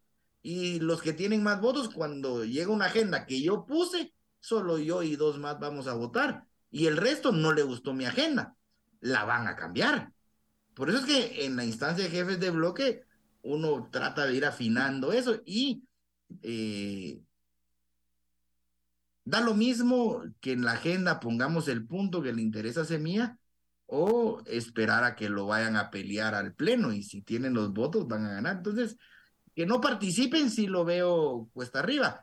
eh, no tan conveniente, pero que tengan votos si es violar la propia ley del Congreso. Ahora, lo otro que creo yo que también es importante analizarlo, y tienes toda la razón, José Carlos, eso de andar legislando causísticamente, o porque hoy tenemos un problema, nos vamos a meter en el mismo problema que tuvimos con lo que hicieron para dejar a, al anterior fiscal como había miedo que la sacara, que sea casi inamovible, y así pusieron la ley. Ahora, pretender que con cinco mil firmas podemos remover un fiscal, ¿te imaginas la cantidad de firmas que puede recolectar el narcotráfico, por ejemplo? Entonces, narcotráfico, pues, me están persiguiendo mucho, te están llevando a todos mis amigos y me están arruinando el negocio, pum, consigo 30 mil firmas y ya cambien a la fiscal. Y si hay que replantearse un punto sano para el país de cuáles deben de ser las causas para remover la fiscal. Y creo yo, hay que entender una cosa que ya están diciendo los abogados, la ley no es retroactiva, solo en materia penal y que beneficia al reo. La fiscal asumió con unas reglas del juego que creo yo hay que respetárselas. Ese es un punto ah, que, tenemos que debatir, ¿verdad? Porque es, es, eh, no es retroactiva para algunas cosas, pero no puedes, eh, es como que ah, em, en algunas situaciones entre en vigor alguna, eh, alguna ordenanza, alguna ley y entonces el presidente diga, mire, yo no entré con esas reglas y entonces ahora no me las puede cambiar. Eh, eh, hay, un debate que, que, seguro va a terminar la Corte de Constitucionalidad. Pero aquí Franco tiene otra pregunta. Antes de hacer la pregunta, te quiero leer lo que dice uno de nuestros oyentes y dice, yo le diría y recomendaría al diputado Álvarez que restituyan la Comisión de Deslegislación y Desregulación, la cual tendría la misión de derogar, reformar y eliminar las muchas leyes malas que actualmente se erigen como uno de los mayores obstáculos a la generación de riqueza y prosperidad de los ciudadanos. Y, te dejo a Franco. bueno, mm, diputado, ¿qué tal? Quizás mi, mi pregunta va un poco eh, alejada eh, del, del, tema focal que estábamos conversando, pero me parece también que es muy interesante porque esto puede marcar, o quizás ya marcó, dependiendo de cuál cuál sea su, su opinión, digamos, un, un, precedente en el país.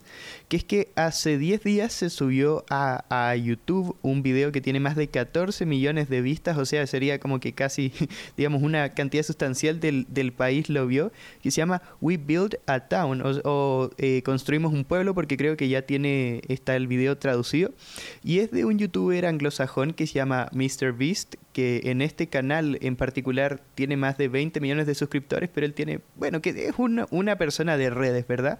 Y el video es básicamente que él, junto a la Fundación Techo, vienen y eh, construyen o reconstruyen, remodelan 15 casas de una aldea que está básicamente refundida en el interior del país y también le, de eso se encarga en particular la Fundación Techo, le construyen eh, un camino para que se les sea más fácil eh, caminar y ir a vender los, los productos que ellos hacen y así.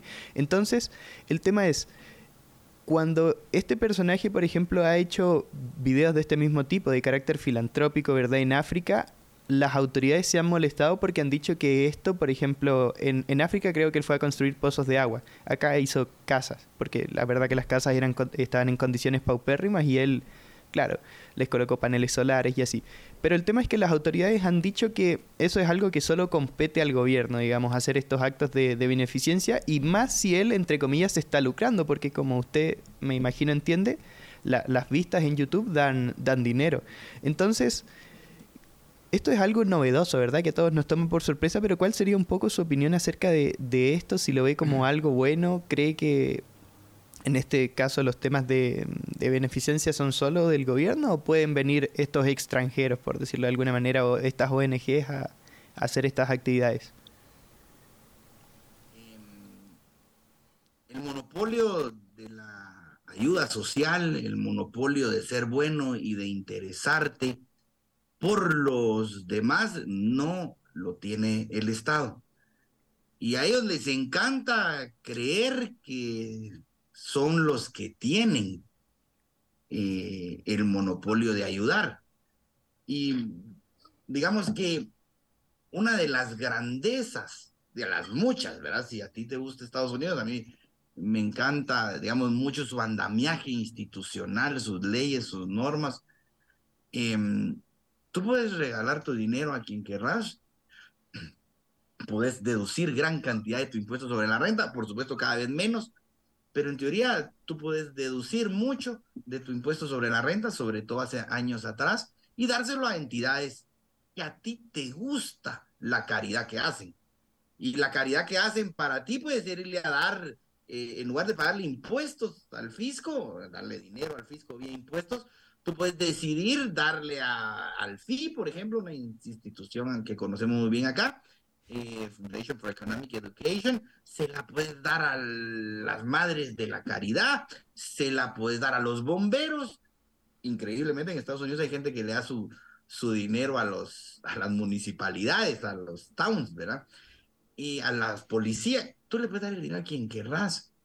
Y, y por supuesto eso funciona bastante mejor. Y como funciona bastante mejor, el gobierno ha ido cerrando esas puertas. En el gobierno, creo yo, del FRG, si no estoy mal, José Carlos, y, me recordás, creo que en el gobierno del FRG se cerraron mucho las puertas a las donaciones. Y, entonces, digamos, movimientos o, formas de ayuda grande se metieron en problemas, entidades que ayudaban, se metieron en problemas de fondeo, porque no, uno de los temas que me acuerdo que se discutió en ese congreso, imagínate, es que las empresas grandes destinaban todas sus donaciones, digamos, a una institución. Y que eso, digamos, McDonald's, todas sus donaciones a la casa de Ronald McDonald's, que recibe niños con cáncer que no tienen dónde quedarse a dormir, vienen del interior, la casa de Ronald McDonald los deja dormir. Y bueno, hacen unas cosas lindas. Eso no le gustaba al gobierno y lo bloquearon. ¿Qué te quiero decir yo con esto? Que dentro de más gente ayude, mejor. Y que el gobierno no tiene ese monopolio de la ayuda. Eso que pasó en África, sí lo leí, no, no creas que yo vi a Mr. Beast, ¿verdad? Pero mi hijo se encargó de, de enseñarme lo que hacía esto de los pozos en África. Y él fue el que me enseñó y me dijo, mira, Mr. Beast, la semana pasada andaba aquí en Guatemala construyendo estas casitas. Eh, el tema es que hay que permitir a los privados ayudar. Y te pongo un ejemplo de lo que pasó ayer. Ayer eh, se aprobó que le quitáramos impuestos por 10 años a las importaciones a Ayubi. Ayubi es eh, una asociación que ayuda, apoya a niños con cáncer. Entonces, obviamente ellos tienen que traer medicamentos contra el cáncer de otros países que pagan impuestos caros tienen que traer máquinas y qué sé yo. Y entonces los impuestos para esa asociación por 10 años van a estar eh, eliminados, es decir, no van a pagar impuestos. Y eso creo que es positivo, porque estamos diciendo, dejemos que los privados también ayuden, quitemos de en medio ese estorbo que se llama SAT y, y dejémoslos que trabajen. ¿Cuántas donaciones no se pierden por la necesidad de SAT de no dar exoneraciones? Te pongo un caso. Yo tengo ahorita unas migrantes guatemaltecos que en Estados Unidos que se acercan conmigo, que tienen unas donaciones de equipo de bombero en Trenton, Filadelfia, y la quieren venir a donar a Salcajá y a algunos municipios de Quetzaltenango. Eh, complicado, cuando haces cuentas de lo que te van a cobrar de impuestos, se te van las ganas, ¿verdad? Pero eh, eso de ayer de Ayubi nos da esa esperanza de que todavía no tenemos esos gobiernos que se enojan cuando los privados ayudan, aunque hay a muchos que seguro sí les molesta. Sí, y mira, y por cierto que sí, eh, justamente en el gobierno del FRG se dio eso, si, no te recuerdas mal, también la gobernadora departamental se empezó a meter en cosas que no, no tenía por qué meterse y es la hoy diputada eh, Marroquín de Paloma, ¿verdad? Lucrecia Marroquín de Paloma, subjefe del de, Partido Unionista que antes estaba en valor eh, en esas jugadas maestras que hay a veces en el Congreso.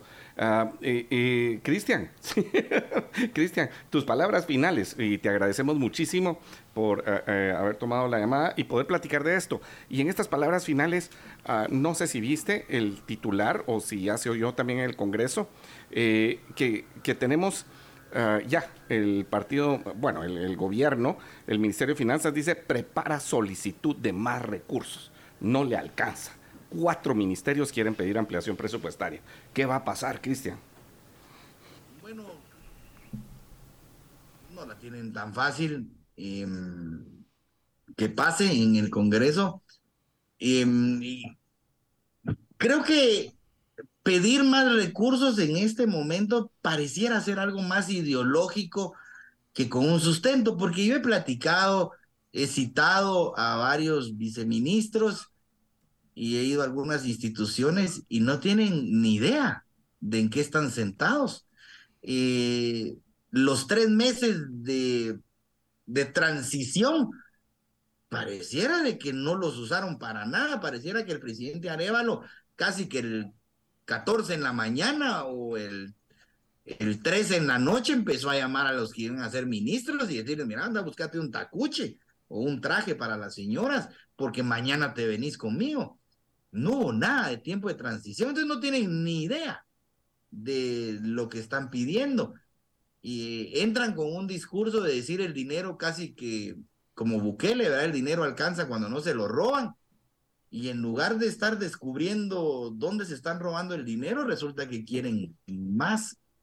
Eh, no he oído el anuncio que hace el ministro Mengos, pero sí peligroso, peligroso porque casi el resto de bancadas, todas dijeron que no iban a subir impuestos. ¿Cómo le van a explicar eh, ahora a sus electores si quieren sumarse a esta idea de, del presidente y necesita el Congreso, así que lo veo, lo veo difícil y creo que lo veo hasta un poco irresponsable que a pocos días de estar sentado el ministro esté pensando en ampliaciones en lugar de, de hacer lo que la población quería, reducir gastos superfluos, despedir plazas fantasmas, eh, ahorrar, ahorrar y, demostrar que el dinero alcanza cuando se maneja bien pero parece que van a perder esa linda oportunidad de, de poder eh, demostrar que el dinero alcanza cuando se maneja bien, porque lo que están pidiendo es más dinero. Bueno, muchas gracias, Cristian, ah, por haber tomado nuestra llamada. Esperamos poderte tener eh, otra vez para poder discutir estos temas que están sucediendo en el Congreso de la República. Nosotros tenemos que ir a un corte y regresamos para el final de nuestro programa.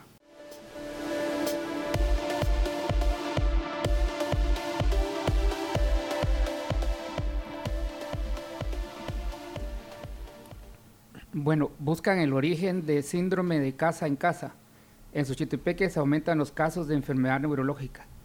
Un brote de enfermedad neurológica aguda ha causado preocupación entre las autoridades sanitarias a nivel nacional que se concentran en el departamento de Xochitepeques, donde se han reportado 36 casos hasta el 30 de enero. Joneli Pineda, epidemióloga del área de salud, dio a conocer que el primer caso se reportó en ese departamento el 12 de diciembre del 2023.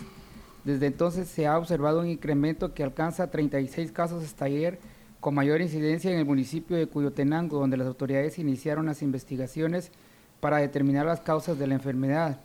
En esa localidad hay 12 casos registrados, aunque también se ha reportado la misma afección en Mazatenango, Samayac y San Bernardino. Los pacientes son atendidos en el Hospital Nacional de Mazatenango y el Instituto Guatemalteco de Seguridad Social X. El Ministerio de Salud desplegó un equipo de respuesta rápida para investigar las causas de este brote de cuatro en los cuatro municipios afectados. Pineda explicó que las autoridades estén llevando a cabo visitas domiciliares a pacientes afectados por el brote para tomar muestras de agua, sangre y heces fecales con el objetivo de determinar las causas y prevenir un aumento en la incidencia a nivel departamental. Hasta ayer el hospital de Mazatenango había ingresado a 11 pacientes, de los cuales 7 han sido dados de alta con una evolución satisfactoria, mientras que uno será trasladado al Hospital Regional de Quetzaltenango debido a su condición grave. José Hasted, director del centro asistencial de esa localidad, describió la enfermedad como una afección que puede provocar daños neurológicos relacionados con problemas gastrointestinales, virales o bacterianos. Agregó que se han efectuado varios cultivos para destacar la presencia de la enfermedad, así como pruebas de sangre para analizar si pudiera tratarse del dengue o chikungunya, con resultados negativos hasta el momento.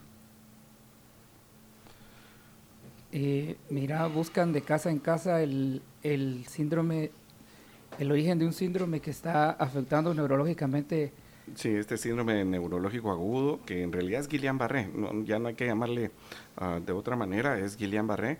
O sea, inicialmente pues eh, habían algunas dudas acerca de si era, pero tiene los mismos síntomas. Uh, ayer estuve leyendo porque pues eh, este sí es un tema que me, eh, que de alguna manera me es muy importante. El, el Guillain-Barré es una enfermedad grave, una enfermedad que puede causar la muerte, que causa parálisis. Y empieza con, muchas veces con la parálisis, con agotamiento, fatiga en, las extremidades, extremidades superiores, eh, un cosquillo en la mandíbula o, una incapacidad de poder caminar o de hacer algunas cosas uh, físicamente como, pues, eh, no solamente caminar, o sea, mira, llegas al punto en que, en que no, te puedes, no puedes ni ir al baño. Y otros momentos complicados cuando ya va avanzando la, la, enfermedad, en que no puedes ni tragar ni comer, ni, y después, por supuesto, colapsan los nervios del corazón y de la de los pulmones y, y, falleces. O sea, ya hay fallecidos. Es el síndrome de Guillain-Barré, es una enfermedad autoinmune y hay que tener claras varias cosas. Una, si ya estás con los síntomas, debes ir al médico. O sea, no hay otra cosa. Hay que ir al médico. Esto se combate inicialmente con una medicina que se llama inmunoglobulina que es muy importante, es cara y es muy importante que se dé en las primeras horas para detener la enfermedad. Y la número dos, la prevención.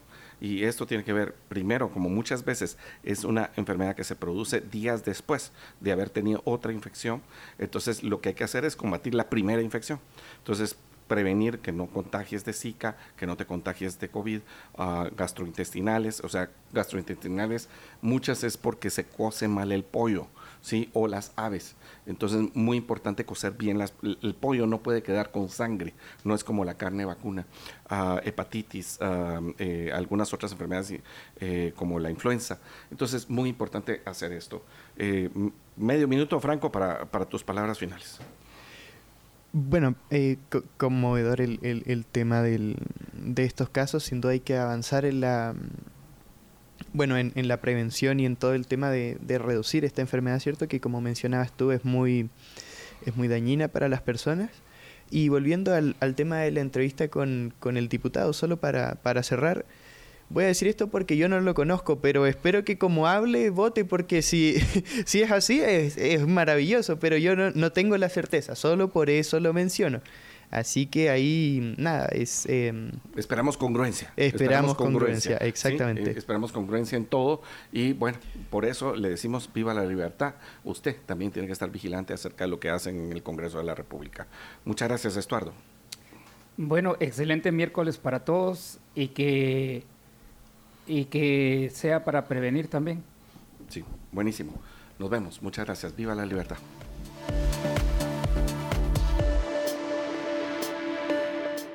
Libercast presentó una producción de Libertópolis.